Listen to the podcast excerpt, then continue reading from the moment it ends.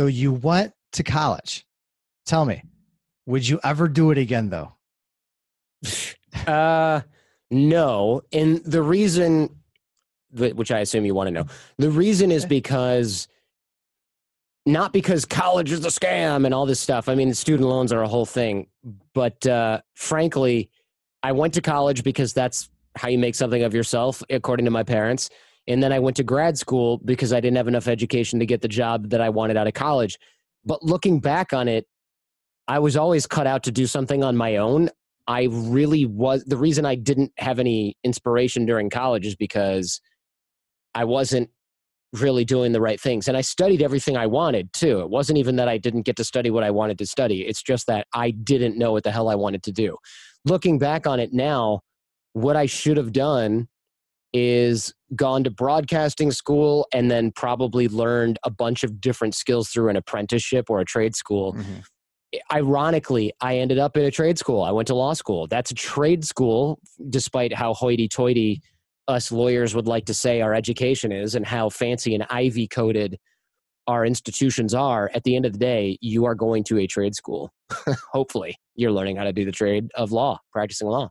And for everybody tuning in, um, if you're uh, listening and you want to put a face to the name, that's Jordan Harbinger. Uh, you're hearing here, check him out on jordanharbinger.com. That's uh, Harbinger, H A R B I N G E R. And uh, it's definitely definitely a pleasure having you on today. Thanks. Um, so you're telling me you probably would have got into it earlier? Is that the thing? Like, do you? Well, you, I mean, look, who doesn't who doesn't say if I'd known 20 years ago, 10 years ago, whatever, what I wanted to do, I'd be so much further ahead. Like, find me one person who doesn't say that.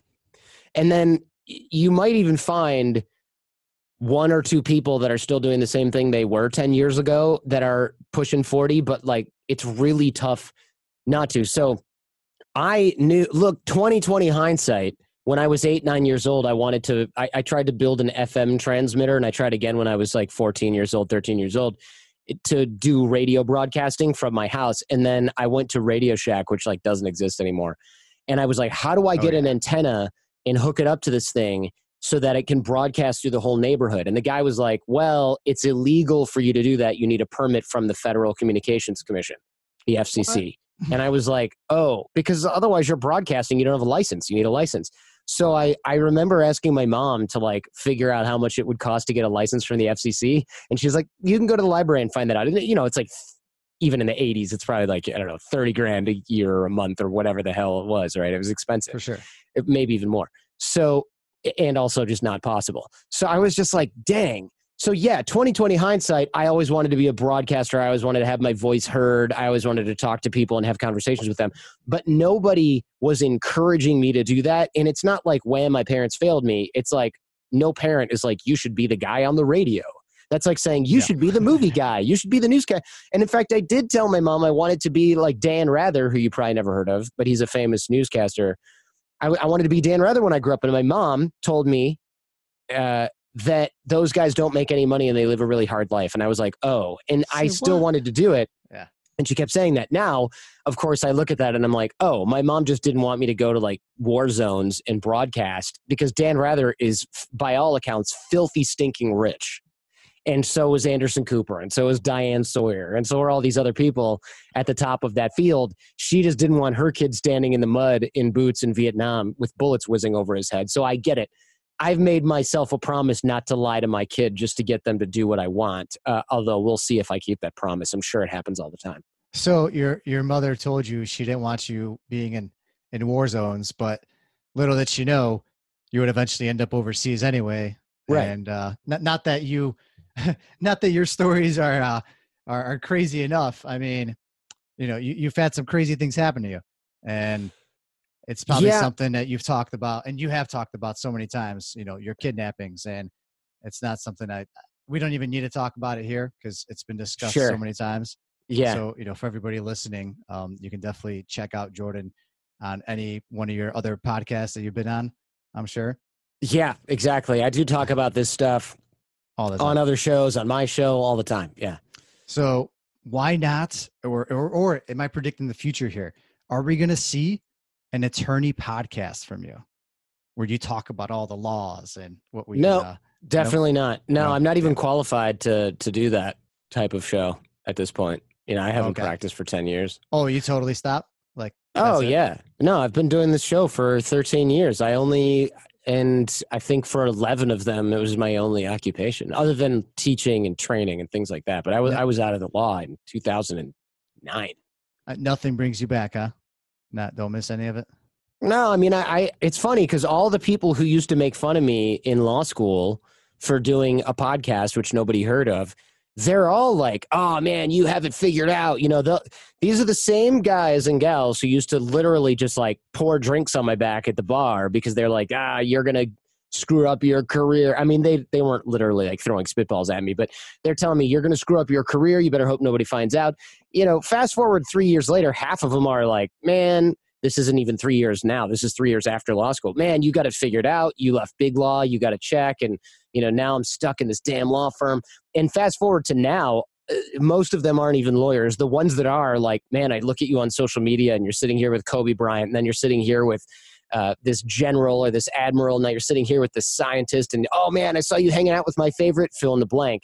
And I'm just like, yeah, keep on doing contracts for whoever and it's not that being a lawyer is bad it's just that you hear i often hear my friends say things like dude the highest point the highlight of my year was doing a deal between cartier and uh, gucci for licensing and i'm just like when your claim to fame for the whole Oh, year is that you were in the room when this brand that you kind of care about signed a deal with another brand you're so far away from the action that you just might as well not even be involved at all. You know, like if you really enjoy it, that's one thing, more power to you. And I'm not saying being a lawyer is bad at all. I'm just saying that when you sign up for that because that's as close as you think you can get to the action, it's kind of sad. It's kind of a waste of potential. You know, if you're, I get it. If you're not an athlete, you become a sports agent, that's different, right? It's a different line of work.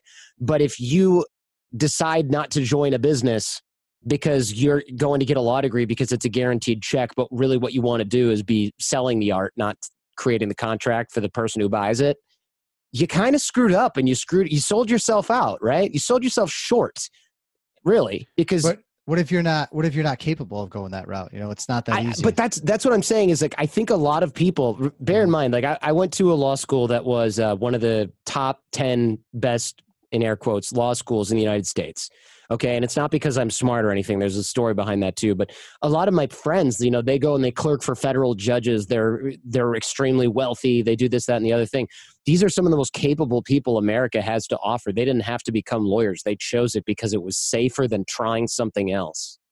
And I think that, that what's different about me was I was too dumb uh, to succeed as a damn attorney. And so Mhm. I taking a risk of doing something else didn't seem that risky for me.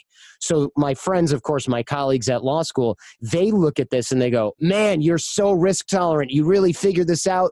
Good for you." They weren't thinking, and what they didn't know was I was thinking, this isn't me jumping out on a limb. This is me being ignorant of the potential consequences and realizing, hell, I'm going to get fired from this law firm anyway because I'm the least qualified person in the room. So, of course, I left. I left because it's Yeah. better than getting kicked out on your ass. And so I left to do something that I was already doing in law school, which was the, the podcast. And that just happened to be luck. And the fact that I succeeded in this area is much more due to persistence than due to any sort of natural talents that I have. I mean, if you listen to early recordings that I've done, if, dude, if you listen to recordings from five years ago, forget 13 years ago, if you listen to recordings from five years ago, I have no business being in this business. Now I'm a broadcaster. Now I can hold my own with some of the best uh, interviewers, uh, you know, around. Um, but that's the result of 13 years of being too damn stubborn to quit, not from any sort of natural talent that I've got. Because I would argue I don't really have that. what made you too stubborn to quit though? Like, were you making some money on the side from it, or I mean, strictly make, doing it as a hobby? making money on the side, uh, enjoying something in a certain way for the first time in my life, you know, feeling a passion for something that I really hadn't felt for anything before, uh, especially law. You know, I was really interested in body language, persuasion, influence, uh, things like that. And I got to talk about it all day. and now I'm less in for, I'm less interested now in body language, nonverbal communication, persuasion, and influence, and I'm more interested in interviewing amazing people. And thankfully, I'd spent 10 years thinking about influence, persuasion, and body language and doing podcasts about that. So when I decided to pivot to interviewing amazing folks, all I had to do is take an existing set of skills that I had and aim the cannon at a different target. And it, it's, it's so it wasn't that tricky. But everyone will look at my show now and be like, man, look at you. And it's like, well, yeah, I'm in year 13.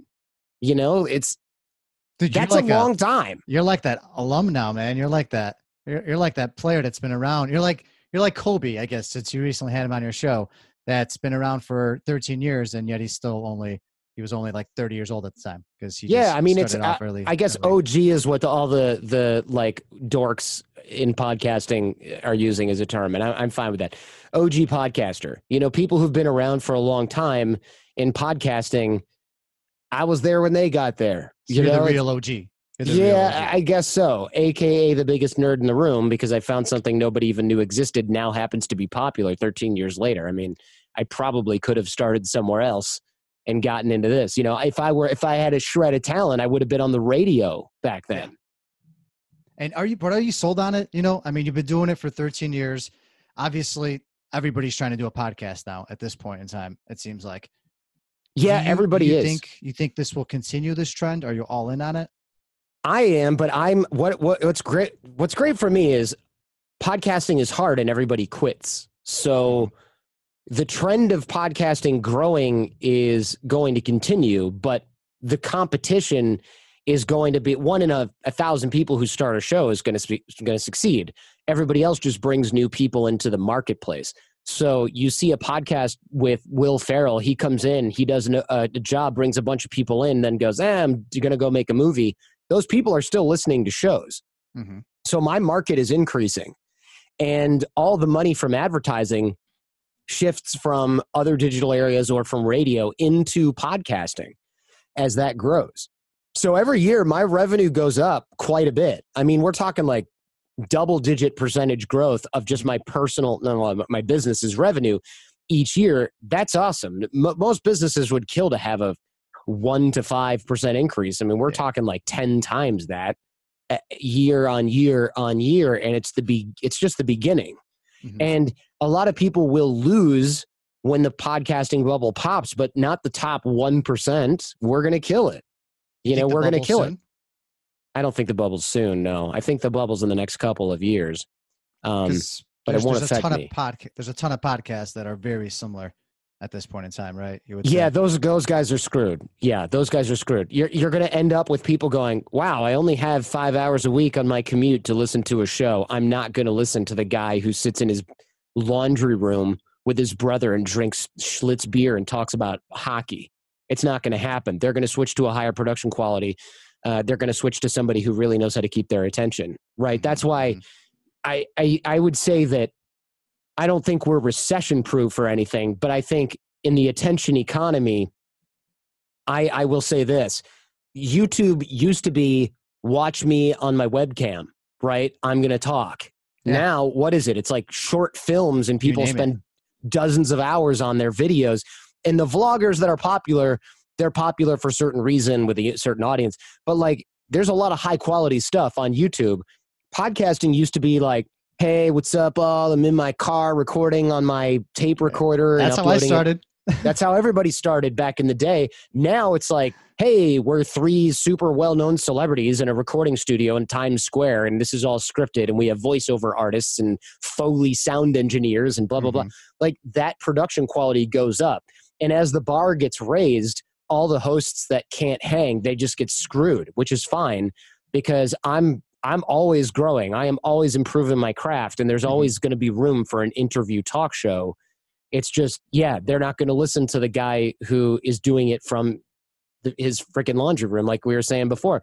They're not going to listen to like just two girls talking about sex and relationships. It's like you and 50 other shows. What do you do that's different?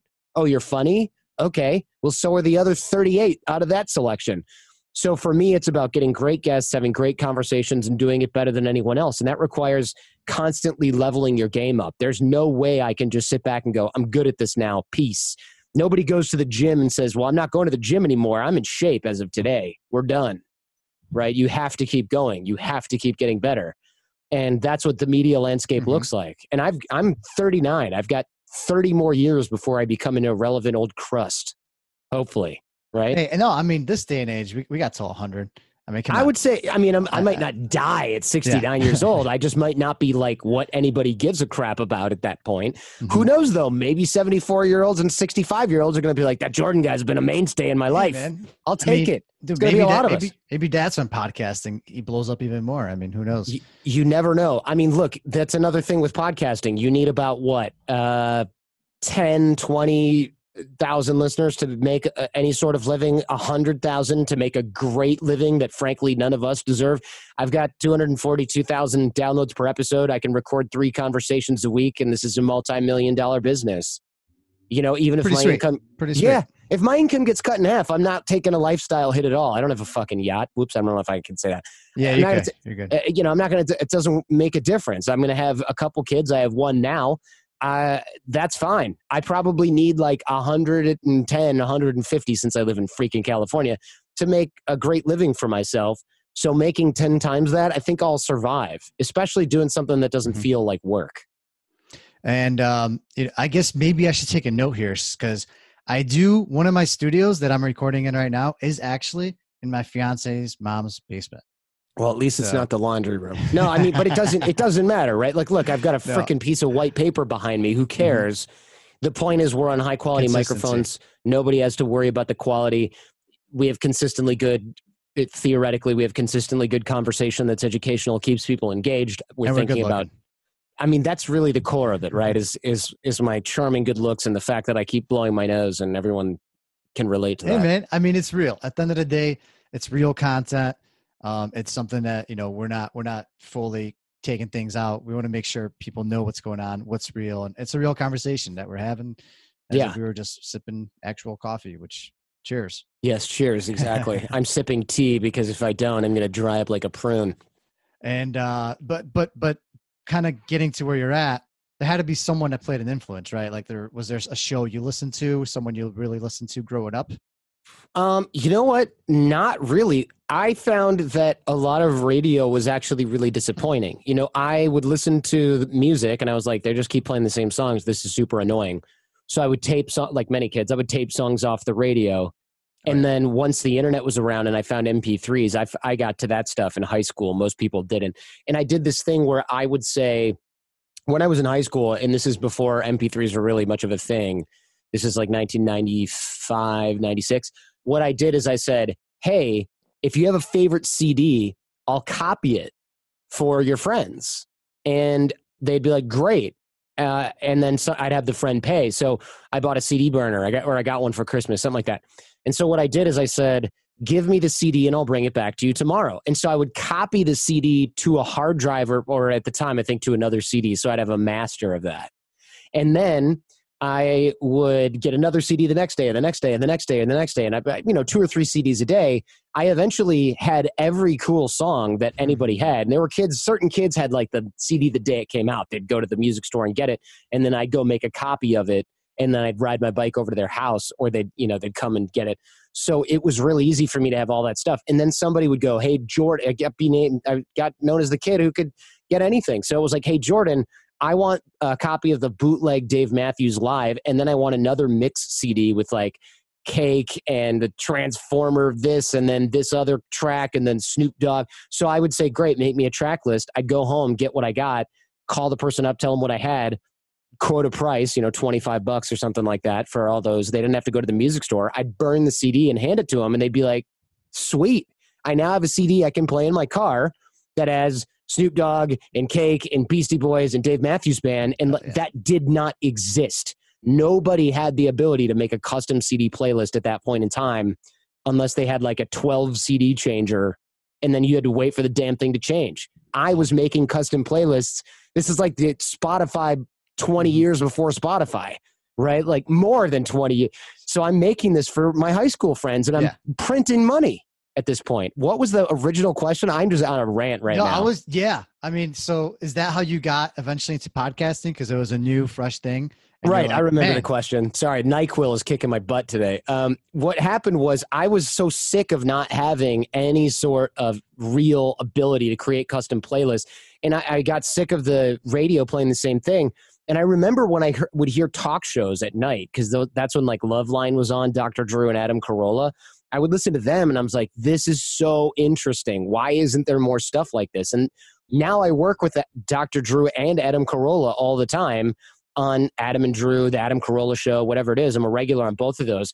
And so I see and I realize, oh, it's because it's really hard to have an entertaining conversation on a consistent basis. No wonder. It's hard. Doing what they do is very difficult. That's why there weren't more radio talk shows because it's actually quite hard to do. So it's a real skill that people still value. Howard Stern is probably one of the best interviewers around, but in the 90s, I found him totally insufferable because all he did was make fun of people and scream and Yep. yell and make stupid Yep. fart jokes. So yeah, actually, that's how my producer was like, "Oh yeah, I, I definitely seen Jordan Harbinger on uh, on Adam Carolla's show." Yeah. and uh, being you listening to Loveline, I kind of thought you were going to say that. I, I was kind of actually hoping. What, how did it feel eventually being on, you know, a show with him? Like, how did it feel after listening Um, to someone like that? You know, it's funny because everyone's like, wow, that must have been a real sort of turning point moment in your life. Only, again, only in hindsight. I wasn't going in there like, oh my God, I used to listen to these guys and now I'm in studio with them. I, I, I don't want to do that to myself and get nervous. But afterwards, I certainly left and went, wow, I was just a guest on a show that I've been listening to happened, right? for like 10 years and high like the reason i know how birds and bees work and about all kinds of crazy stds and everything that i did about relationships and all these things that i know about relationships are, are literally because dr drew said it at a certain time. And like a lot of my sense of humor is I, i'll say something and i'll go where did i learn to talk like that? And the answer is adam carolla in 1994 you know or, or whatever it was. And so that kind of thing really shaped my personality. And it's funny to be in a studio with them now, and they're like, "Oh, hey, Jordan, what's going on? Are you coming to the show on Friday?" And I'm like, "I can't believe Adam Carolla is like asking me if I want to go up and be on a stage with him on Friday." And I'm sitting here having Pretty you know dinner with Dr. Drew, having a beer or something, you know, in their studio. It's just it, it is a little bit surreal.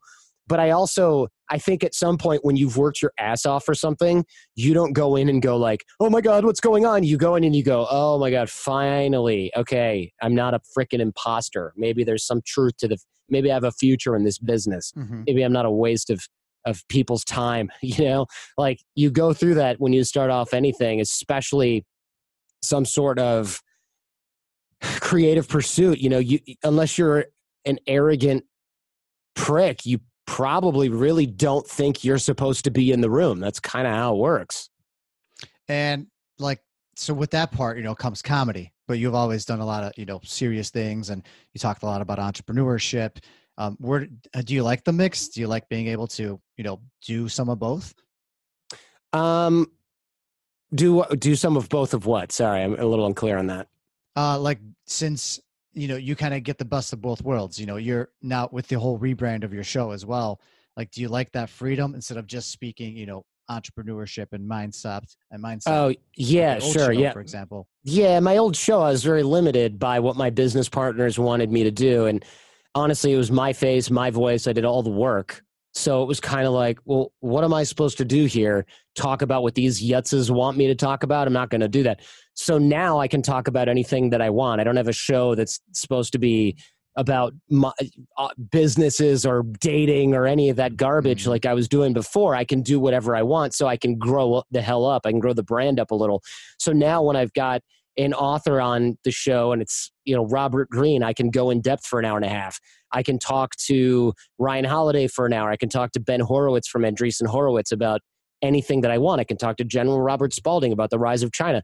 So I don't have to sit around and be beholden to so uh, you know before we were shilling coaching and products and now I don't have to do that. I just can rely on advertising income. I can do live shows, things like that. So it's much more freeing as a creator, as an artist, and then put that put that in quotes because I feel like it's a self-important thing to say. right? But did you why did you go with your own name like why didn't you do another you know I would have loved to have come up with a clever name, but candidly, I'm not good at naming things. And so I, and also I needed something that was open enough that it could be flexible and grow with me. Because my old mm-hmm. show, you know, I had a name that was very clearly one thing. And it's like, well, crap.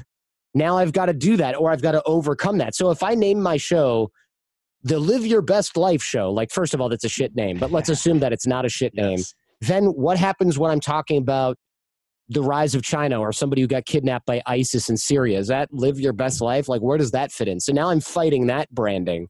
And then in 10 years, what if I decide to focus on blockchain and investing? I mean, who knows where my, I'm not going to go there, but Oh, like, yeah. let's assume that I focus on that in 10 years. Then what? I got the Live Your Best Life show and it's about freaking Bitcoin and, you know, politics in Africa. I mean, that's just so limiting. If I pick my own name, anybody who's looking for me, which is uh, apparently a lot according to Google Trends. They can find me really easily. Uh, it helps me trademark that. And you know, if I had a really clever, like, look, if I had a really clever show name, I would have used that. I look at I look at show names that NPR comes up with, and I'm like, damn, that's good. You know, like sound opinions. I'm like, oh, that's so good. You know, I want that. Or um, so man, there's so many good ones that they come up with. So it was it like there. strictly marketing, like that? You No, wanted- no. It, it was like, in fact, I had broken with my last company so Mhm. quickly that I was like, oh crap, I need to come up with a new show name like now. And I had like a week and I went, you know what, let's not dick around with this.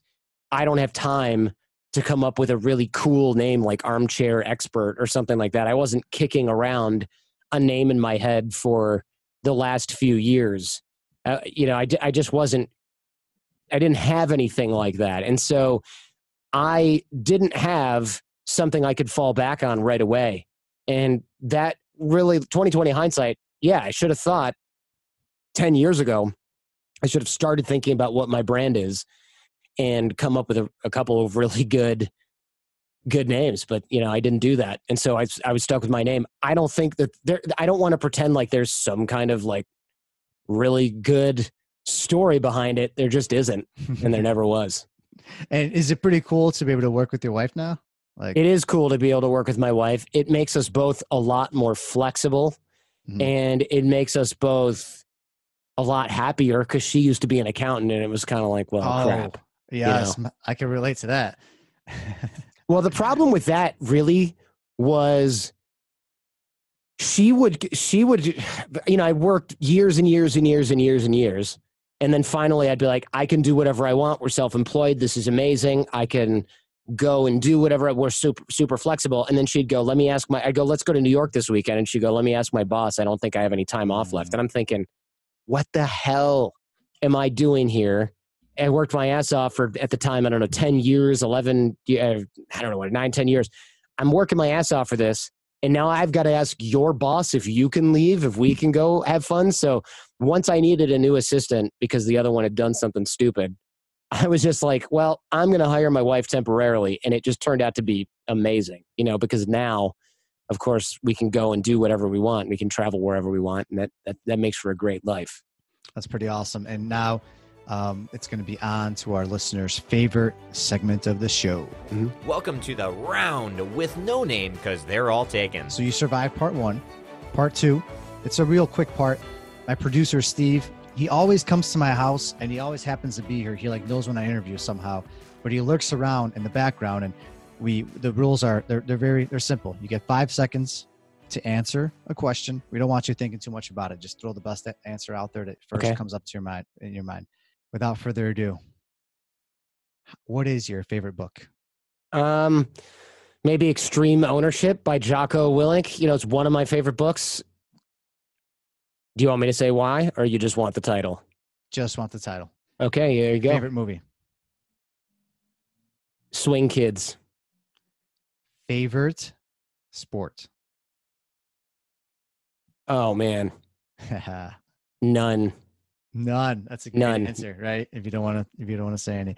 Yeah. Um, if there is one interview that you have done in the past, uh, someone that you were interviewing, who is the person that was you were most nervous for? Nervous? Oh, um, good question. I don't really have pre-show. I have pre-show jitters about is my videographer going to screw this up or show up on time? I don't have jitters like I hope they like me because I'm not in it for that. I'm not making friends with my guests. So even even early on. No, no, not really. I mean, early on, probably I had a different mindset towards it, but I don't think I was nervous because everything was on Skype. Now it's all in person, you know. So I, I get more nervous about logistics, like crap, we have the wrong address, and I've got Kobe Bryant in 20 minutes. How the hell are we going to find the office? That happened. Not, yeah, that happened. Oh, Not like, you know, oh my god, I hope he likes me. I mean, I'm not going over for Thanksgiving dinner. You know what I'm saying? So I, I don't worry about that. It's more like where the hell is Mark? Where where's Mark? He's got the memory cards. You know that kind of shit. so say you're about to be stranded on an island, and Mhm. this might happen, and you could only bring one item with you. What would it be? It can't be a person. Mm, can I have like my audiobooks on my phone, or is it like your phone runs out of battery and now you're bored? Uh, yeah, you'll have a solar panel battery with it or Sure. something, Yeah, I'm just gonna bring my freaking and your Audible Phone. app. yeah. Right. And uh, say you had an unlimited amount of money, you could start up any business you wanted, but it can't be yours. What would it be? Mm. Yeah, good question. Let's just say it's not like not like unlimited, but you know, cap yourself at like a hundred mil. So you can't just like go crazy, but something Yeah. you put some thought into. Yeah, I mean, I would probably just do something where I'd, I, I guess I can't do the same thing. So I would probably have a situation in which I'm doing, uh, I guess if I can't interview people, I mean, I don't know. Uh, you know, I'd probably do some sort of instructional video thing like masterclass, except I'm getting right. big, more people since I have a hundred million dollars. I can I can just have everybody do one of those. I don't have to beg people to share it and spend money on ads. Oh man, we got a stumper on this one, huh? It's a boss to boss exclusive with Jordan Harbinger. how do you uh, how do you drink your coffee? Uh, black or with oat milk.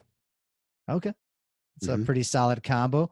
Um, what is the one item every day you consume? Might be something you eat, drink, or you just wear it on you, but you can't go a day without it. Eat, drink, or wear it on me. Uh, let's see. Let me look around. I mean, every day I make ten thousand steps, so I guess I need my Apple Watch. But that's really all it's good for. Otherwise, it just tells the time, which my phone does too. So I don't care. Yeah, Solid, You know, I'm a pretty simple guy, man. I need my walking shoes and I need my headphones. You know what? My noise canceling headphones are the shit. Those are awesome. The Sony's. You like you like separating yourself from the world. Yeah, I don't need the world. I don't need the world. It's a bunch of noise. I want to filter what comes into this brain of mine. It's already barely functioning. And last but not least, say uh, I flew in and I was like, Jordan, we got we got a meeting. I'm going to show you how I can help you make millions, millions. And I walk in with my good old socks and sandals. How how seriously would you take me? I would not take you seriously at all. I'd be like, "How did you get in here with socks and sandals?" Ah, seriously? Yeah, no socks and sandals. What are you thinking? Ah, Not allowed. If I had the No. million dollar idea for you, I don't need ideas. I need execution. I don't need ideas. I got ideas. I would have showed you how to. Mm. My loss, but your poor presentation. Oh man, that's good. That's good. That's noted. Now, just in case you know, I'm going to know to bring you hot coffee with oat milk, possibly. That's right. Wear normal shoes. Normal. Yeah, wear normal shoes, man. Don't don't bring me that garbage. All right, man. Well, you survived. I survived. I did not have to deal with my producer at all. He did not come out, so that's good. Thank you. Um, last but not least, you know, I want to thank you for being on the show. And everybody, be sure to find Jordan Harbinger on his website, jordanharbinger.com. Um, his podcast is also called the Jordan Harbinger Show um, podcast, and you know his Facebook, Instagram, you name it, everything you can find through the website. And uh, yeah, last but not least, for for the people that are that are listening, you know, a lot of people were struggling, like I was in that cubicle, you know, desperate. I, mean, I was I was suicidal. You know, I I didn't know what else to do with my life. What would you tell that person now? That's kind of debating. Do they go go all in, or or if they What do you? Sorry, what's the question? Uh, someone that's sitting in a cubicle, you know, miserable, whether they go all in on entrepreneurship, this kind of lifestyle, um, or they don't. Is it No, don't never go all in. You're just adding stress to your life. You should only go a little bit at a time, start something and tweak the idea. You should never quit any sort of stable source of income until you can't scale what you're doing now without more time. People quit all the time and then they just add stress to their life and they're like, oh man, I'm all in because they want to tell people they quit their job and they're doing some entrepreneurial venture. That's ridiculous. You should start small, scale up, outsource as much as possible and hire.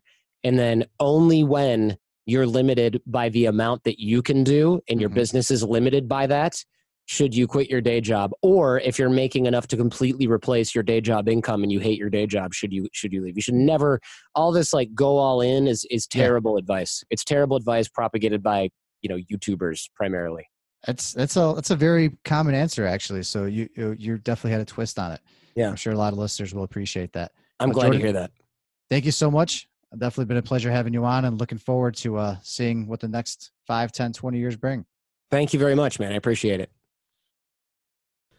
that is all for this episode of Boss to Boss. Your next step is to visit bosstoboss.com, where you will find proven techniques followed by professionals to help you make that next step. Again, that is boss, the number two, boss.com. And remember, the time is now.